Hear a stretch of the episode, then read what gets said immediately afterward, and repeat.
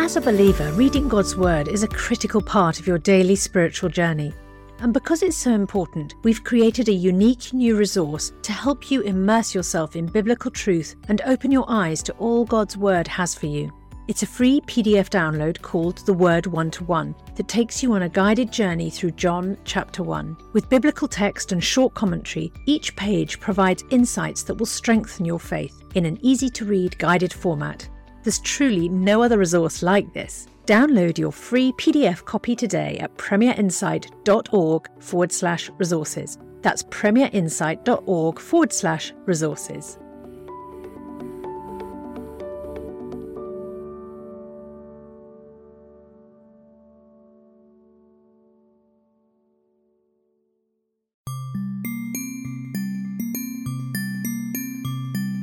Matters of Life and Death. A podcast from Premier Unbelievable.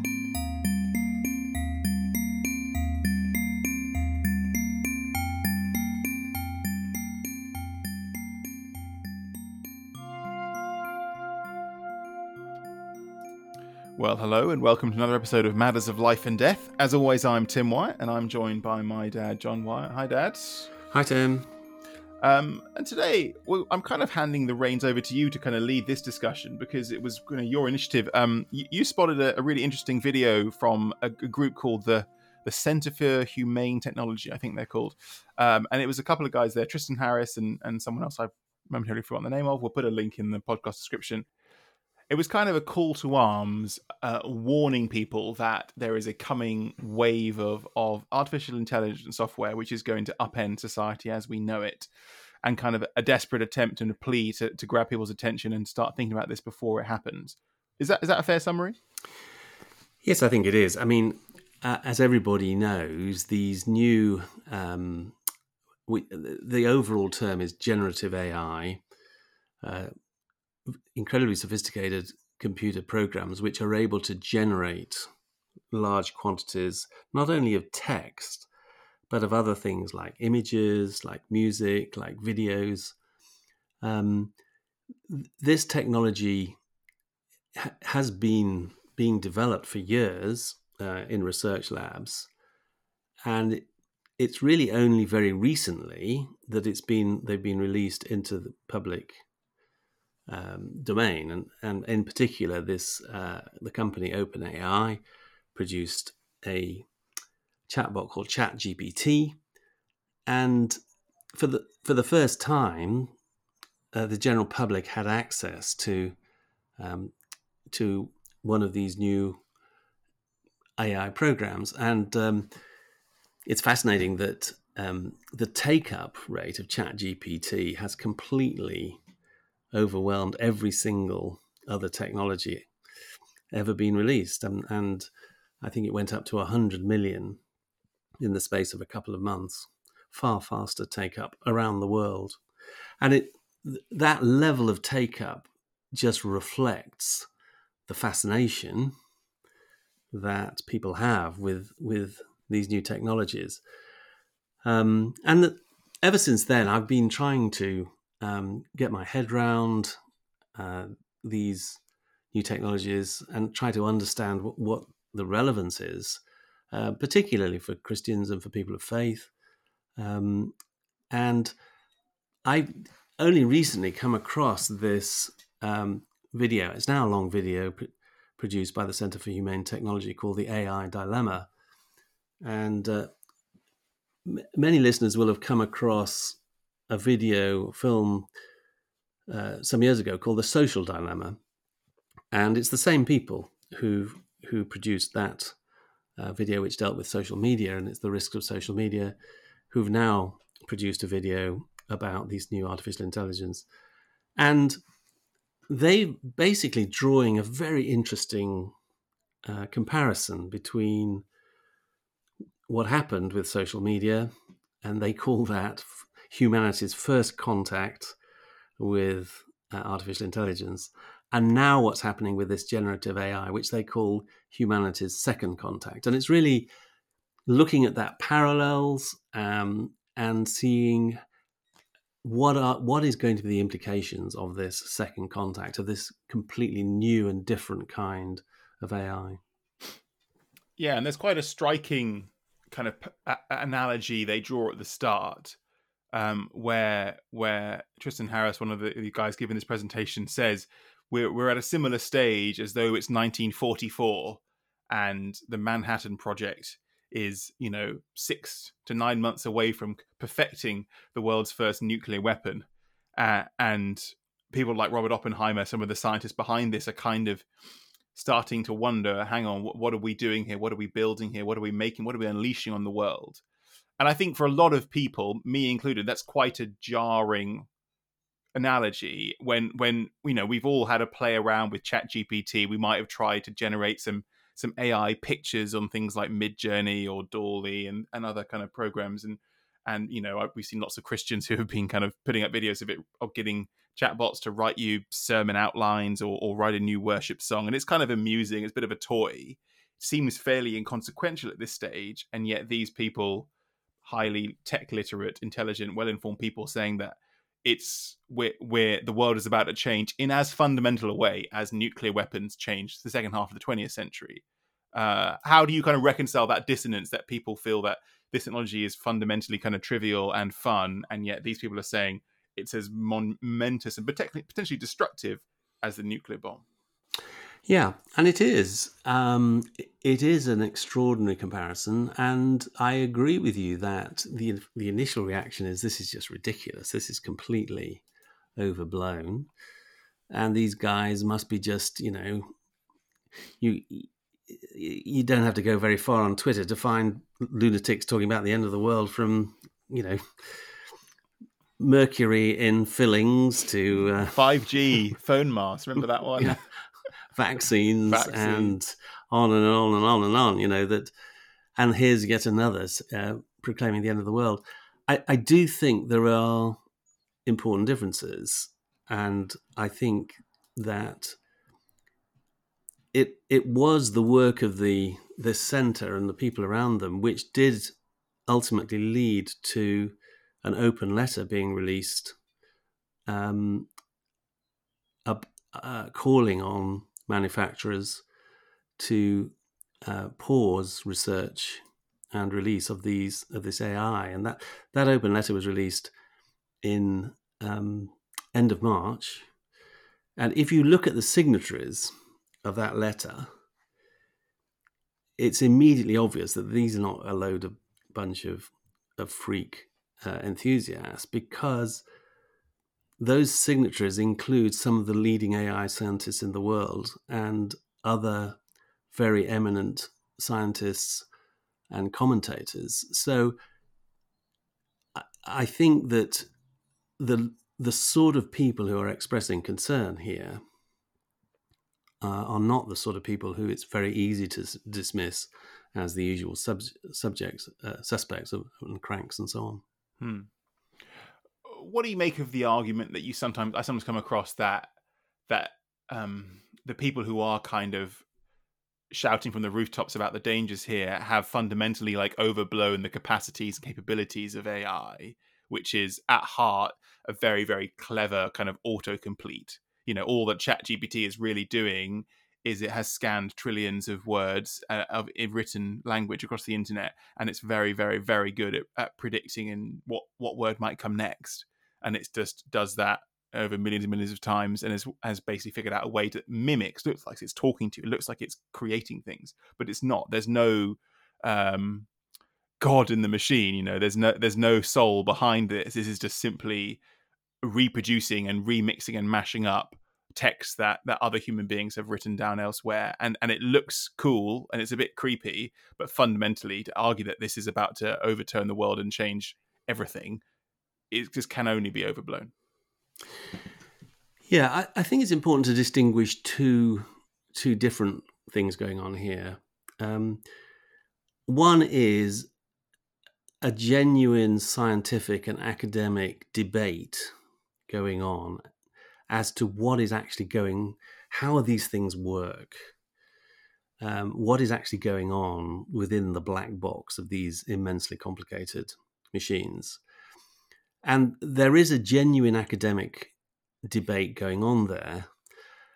And it, I've been following that debate with great interest, and what is interesting to me is that the, that debate is shifting. So a month ago, when these things first came out, I think the vast majority of informed wisdom would have agreed with you.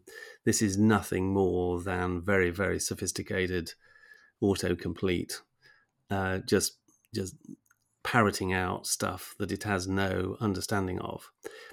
Interestingly, that debate is definitely shifting.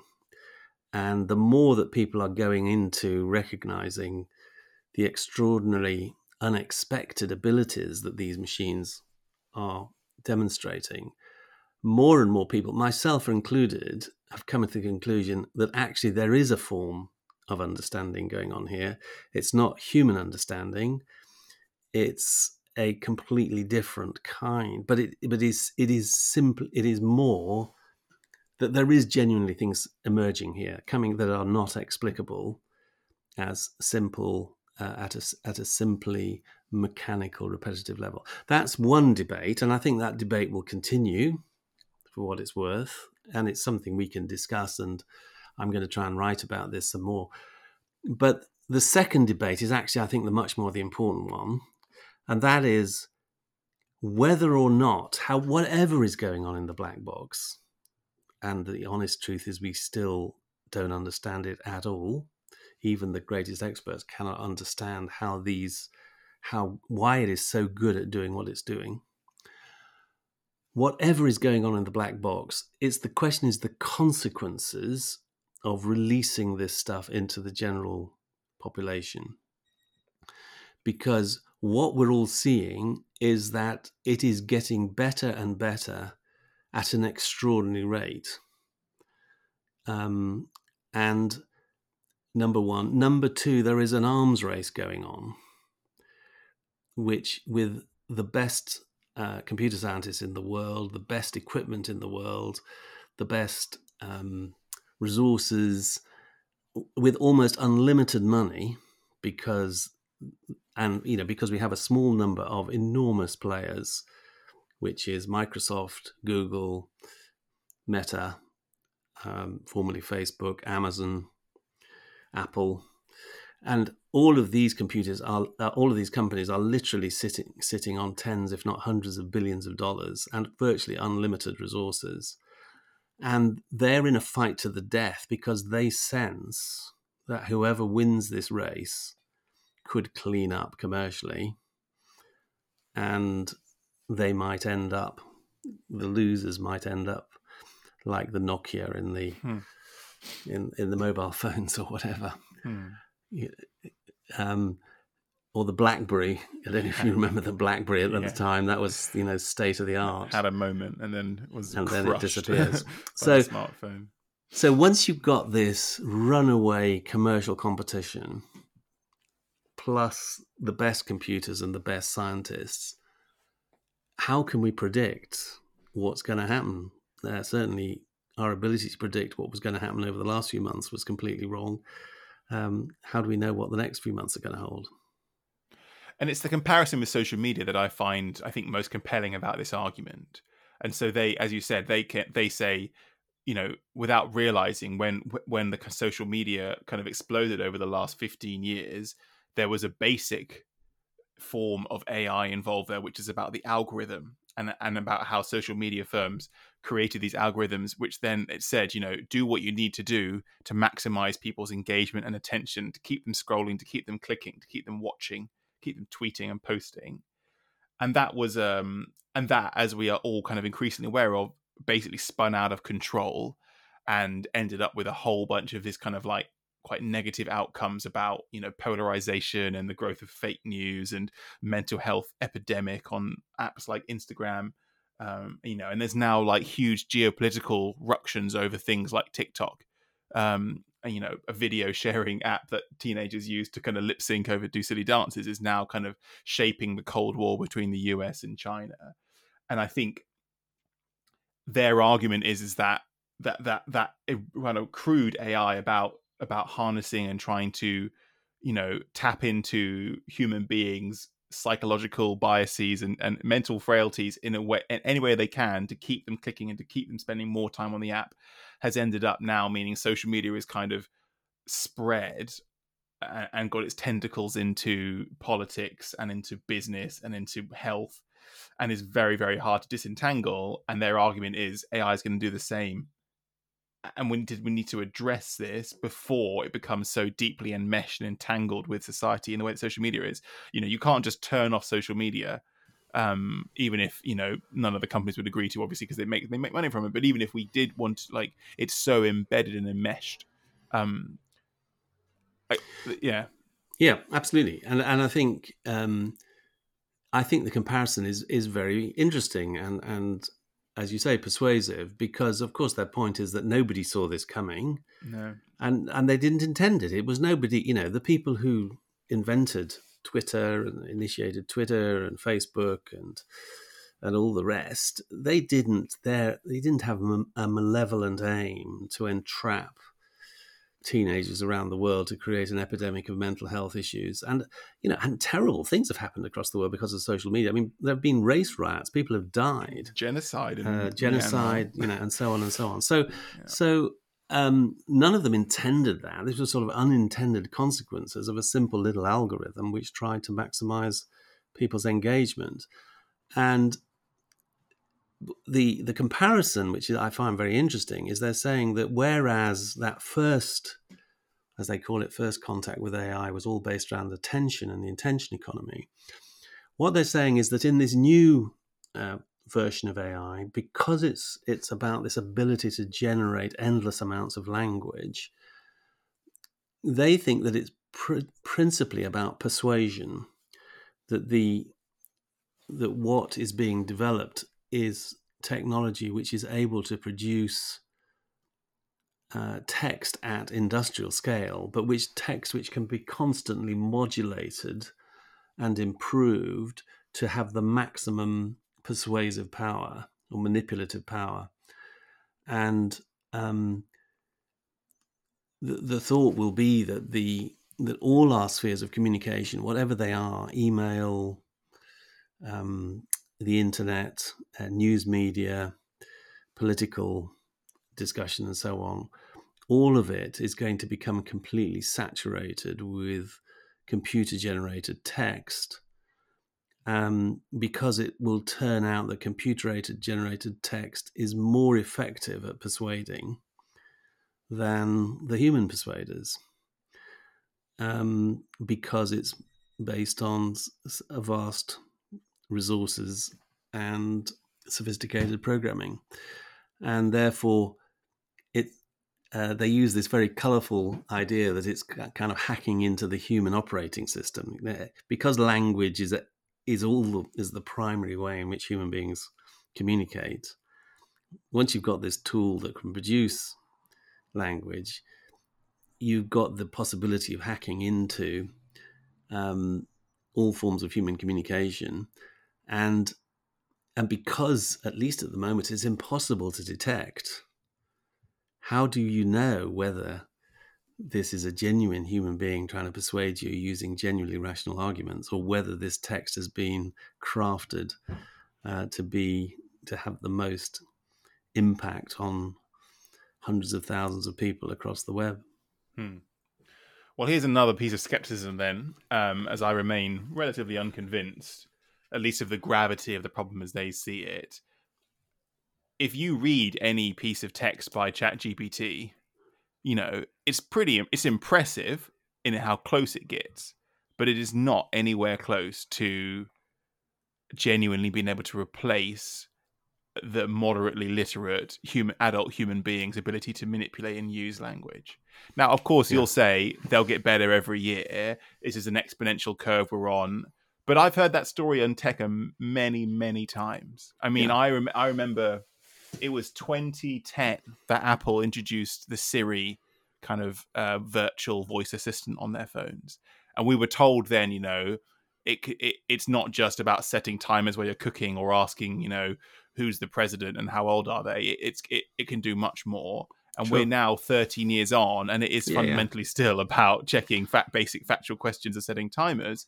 and here's another example. I remember reading a very compelling article in twenty thirteen about self-driving cars, which sure. basically said if you track the rate of improvement, the technology is going to be fully autonomous within five to six years. That's now ten years on. And as we all know, self-driving cars, while impressive, are very far from being fully autonomous. Do you not yeah. think we're at the same curve here where a new tech rockets upwards and everyone yeah. gets completely blown up and saying, well, if this rate of increase in, in, in progress improves forever, then yes, this will become a kind of, you know, Terminator style, uh, yeah. multi, multi-intelligent being, but it's going to sure. plateau like every other technology ever always has. Well, I just hope you're right, Tim. You might be. I mean, and to be honest, you know, I pray God, and I don't say that lightly, I pray God you're right, and that this thing has some fundamental flaw which has not yet been recognised, and that it simply can't go beyond a scale. But I fear you're wrong, and part of the reason I fear that is already you don't know. You say that um, you can spot stuff produced by ChatGPT, and I tell you, you can't. Not, not by these. In other words, that wonderfully persuasive text that you thought was being produced by a human, how do you know? How do you know it wasn't? At least crafted in in, heart, in part by um, programs.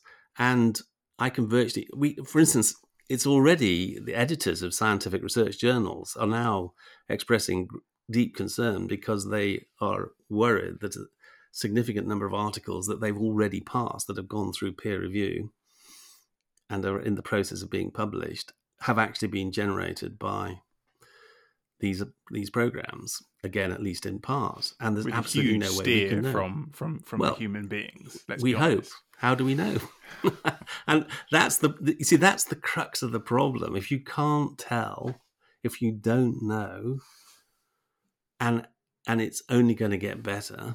And how, how much better, we don't know. But given the speed with which this thing, just in the last few months, has outstripped people's ability. And the interesting thing is that a lot of the people who are expressing concern are actually the people inside the companies. So again, these are not these are not people who are a million miles away. That's just the ones who are playing with the next generation and the things that haven't yet been released. So I, I think there is lots of reason for concern. Nobody can predict the future. I mean, one of the, one of the I think, helpful comments which is often made about technology, I think, is true, and that it's very often what happens is we overestimate the impact in the short term and we underestimate the impact in the long term. And I think social media would be a good example of that. You know, people thought it was going to change everything. Well, it didn't.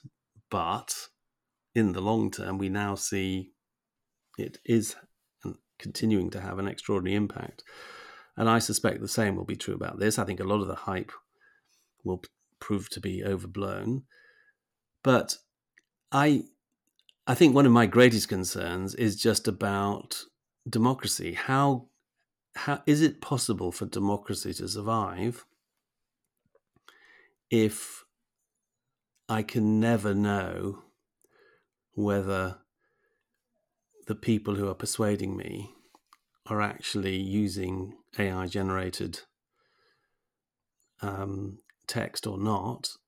And if the internet is completely flooded, so, you know, just take an American election, for example. If the internet is flooded by one set of computers producing the most persuasive arguments in favour of Um, the Republican Party, and another set of computers producing the most persuasive arguments and data and uh, websites and you name it, uh, quotations in favor of the Democrats. Is it possible for democracy to survive? Isn't it really who who has the biggest computing spend? And and will it start to turn out that actually totalitarian governments Are, are the only ones that can ultimately survive uh, in in this new age?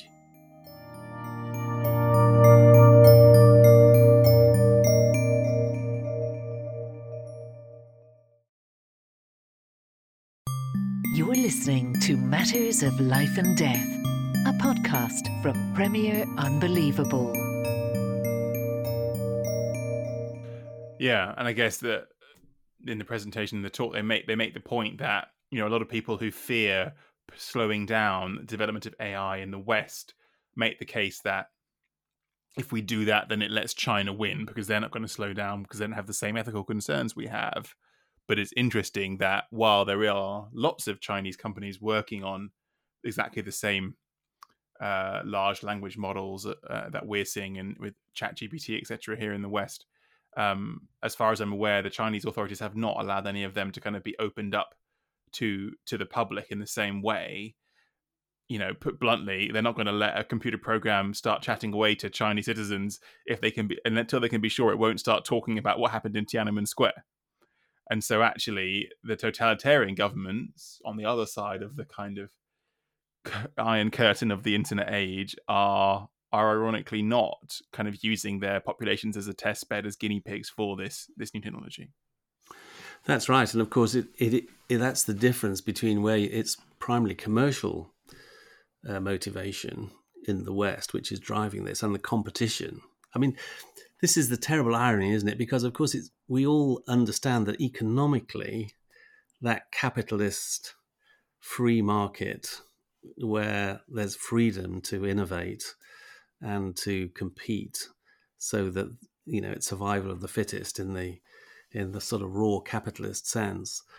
Um, that's why the Western technology companies are leading the world still, and um, because of the power of this free market capitalist mm. um, economy. And yet, uh, ironically, it's that very free market capitalist economy that is driving this um, this race, and which is driven primarily by investors and shareholders. And even if the chief executives of these companies wanted to call a halt, they're at risk of just being replaced by the shareholders because the commercial pressures are so enormous.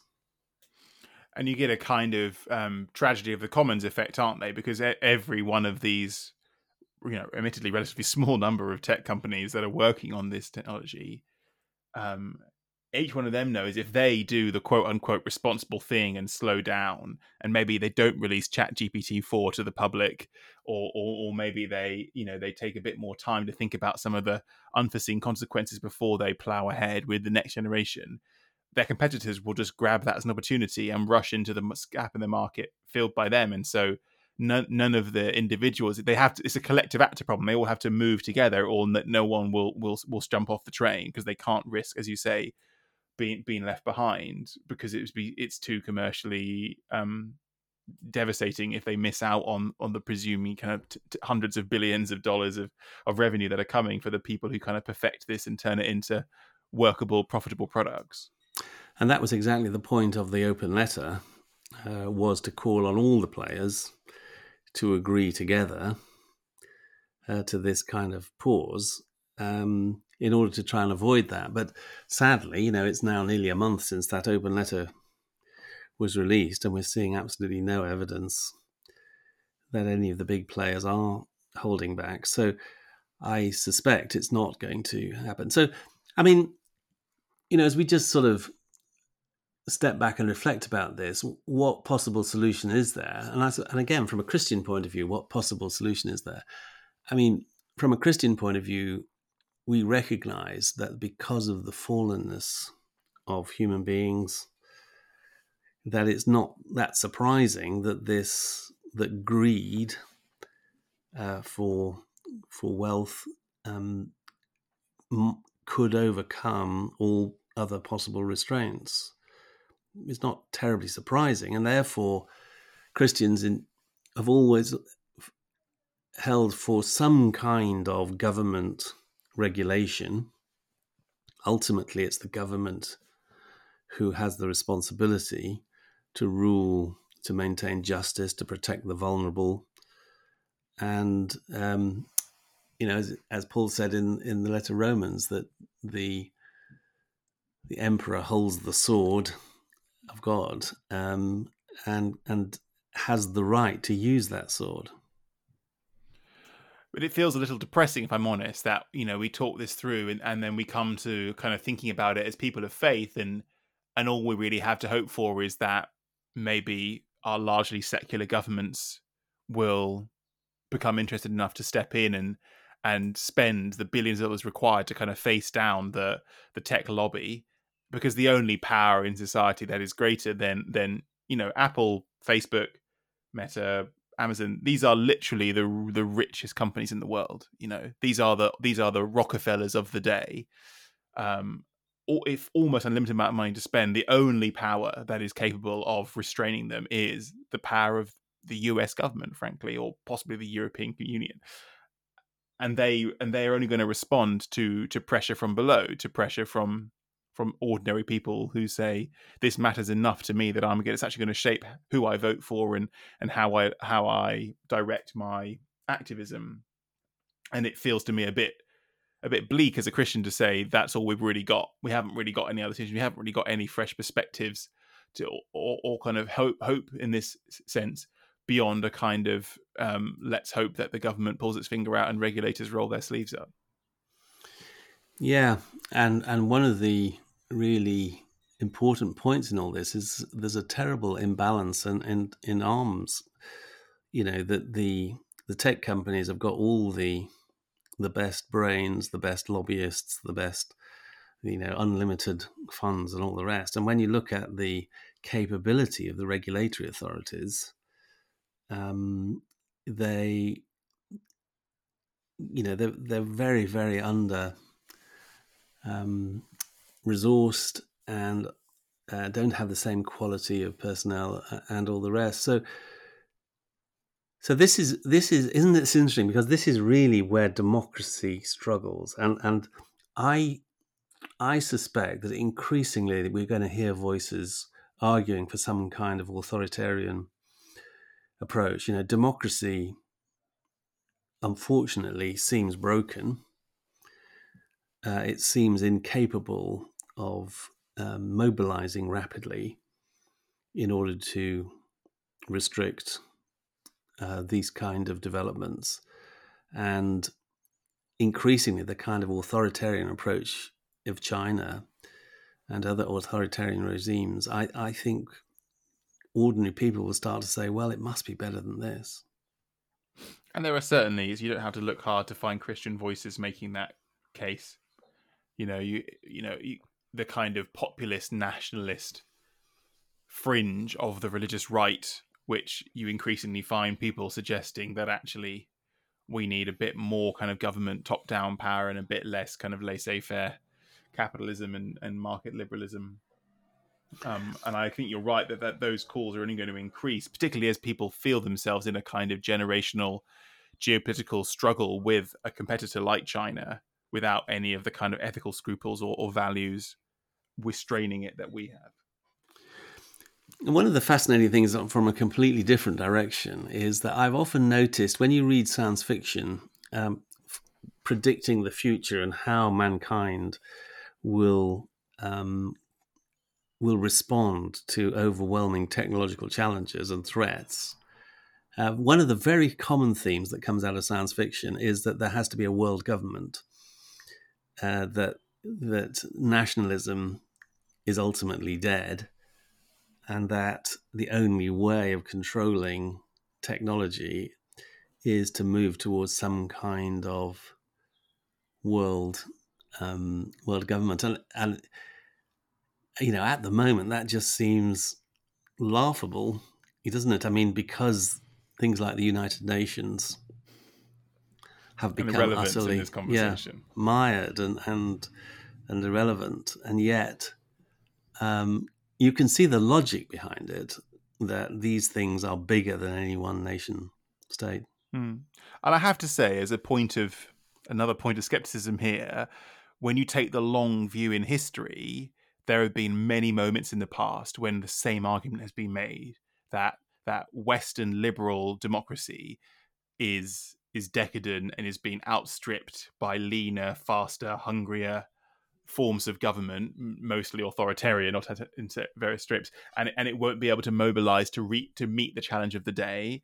And for the last century or more that those those predictions have been proven false, and that actually thus far uh, democracy as we know it, Western kind of liberal free market capitalism, has uh, innovated and flexed and has come under enormous strain at various points in history, but it has survived and frankly outlived its competitor systems.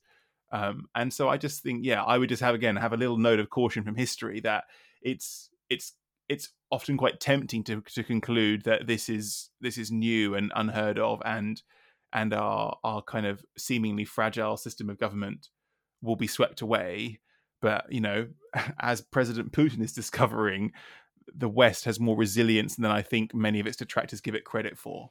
Um, yeah, I, I think that's absolutely right. And and of course, there are sort of theological reasons why that's the case, because democracy is a system which recognizes the value and significance of everybody, not just the rich and the powerful, that it is uh, ultimately based on truth, on persuasion, on, you know, that, that democratic societies depend on a free press, they depend on the rule of law, they depend on public debate, um, and that um, and the reason they do that is because the reason they're successful is because they reflect the nature of God Himself. They and and and what it means to be human, and how what human flourishing is based on, is most likely in a system which is free, which reflects truth, um, and so on. The, and it the, go on. I was going to say, and it's and it's it's been a temptation for Christians since the the literal earlier church in the first century to wonder, well, maybe we could manipulate the power of the state towards a kind of Christian end.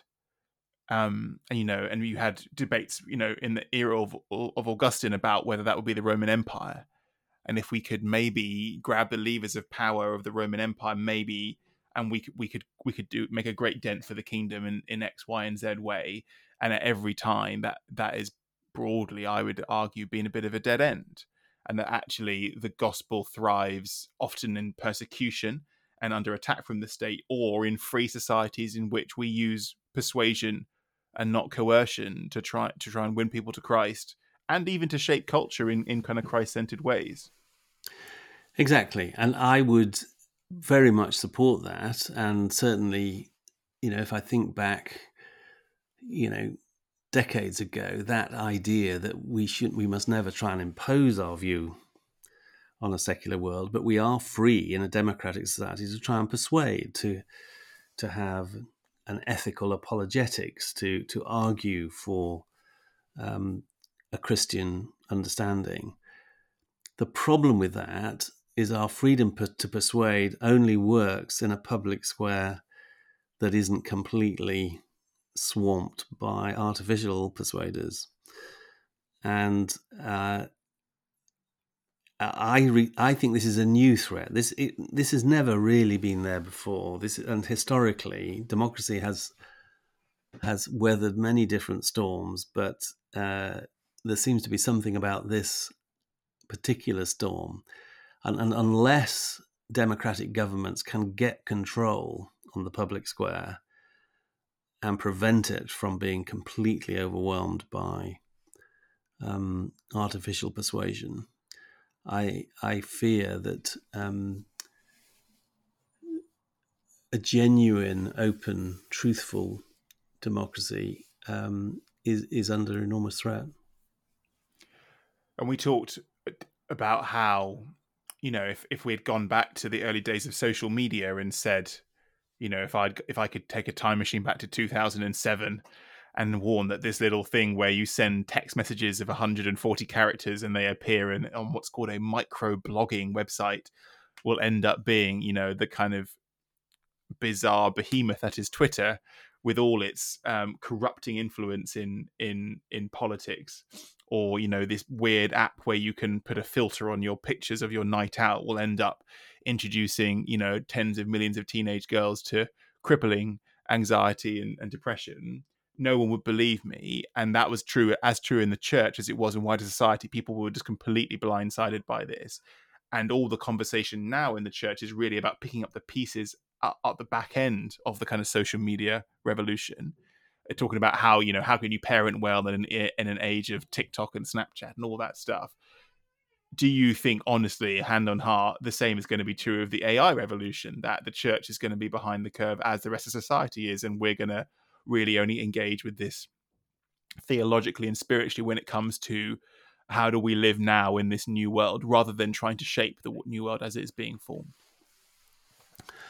I mean, it's a very depressing prospect. And you may be right. Um, I suppose trying desperately to find glimmers of hope. One of them is that there are huge numbers of Christians working in the tech industry. I mean, you know, actually there are um, armies of Christian nerds and geeks who, uh, many of whom are working uh, either in these big companies or in startups. And not only Christians, there are many other people who have genuine concerns. They're not that interested in shareholder value. They have genuine concerns about um, the good. They want to feel, to go to bed at night and feel, you know, having spent my work in Google or in Microsoft, I've done something good for, for humankind. And so my hope and prayer is, is if it's possible to um, encourage Christians and fellow travellers who are really concerned about this and who do work in the industry and who do have potential power to to come together and to exert influence from the inside. And and perhaps what we need to do from the outside as Christians is to say, how can we resource and encourage people who do have influence? We're not completely powerless. And um, give them the resources and the tools which will help them Uh, and envision them to make a difference. And I know from the emails we received, some a handful of them even listen to this very podcast. Would you believe? Oh, there you go. um, all right, shall we call it? Shall we call it quits there? I think we probably rambled long enough for today. Um, but that does remind me to say, if you've um, got any thoughts on what we've been talking about, or anything you'd like to kind of flag up, tip us off. We're always really interested to hear from listeners, and in particular, uh, questions on this topic or anything else Um, that interests you. We're going to be running more of those Q and A episodes uh, in the coming weeks, so please do get in touch. You can email molad, M O L A D, at premier dot org dot U K, um, particularly if you disagree strongly or, or, or, or anything else. We'd love to hear from you. Um, and all, as always, don't forget to check out Dad's website, john wyatt dot com. Lots of interesting resources and materials there. Um, and we'll be back with another episode next week. Until then, bye-bye.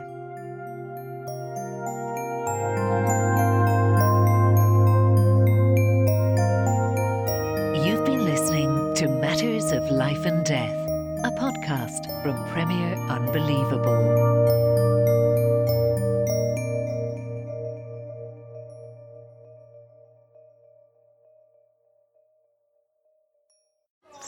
Welcome to Cape and Ray Hall, nestled in the beautiful landscapes between England's national parks. As a Bible school, we offer short-term courses aimed at fostering your spiritual growth and living in a community. Our historic manor house has something for everyone. You can enjoy indoor and outdoor adventures, connect with students from around the world, and learn how to deepen your relationship with Jesus Christ. Search Cape and Ray England for more information.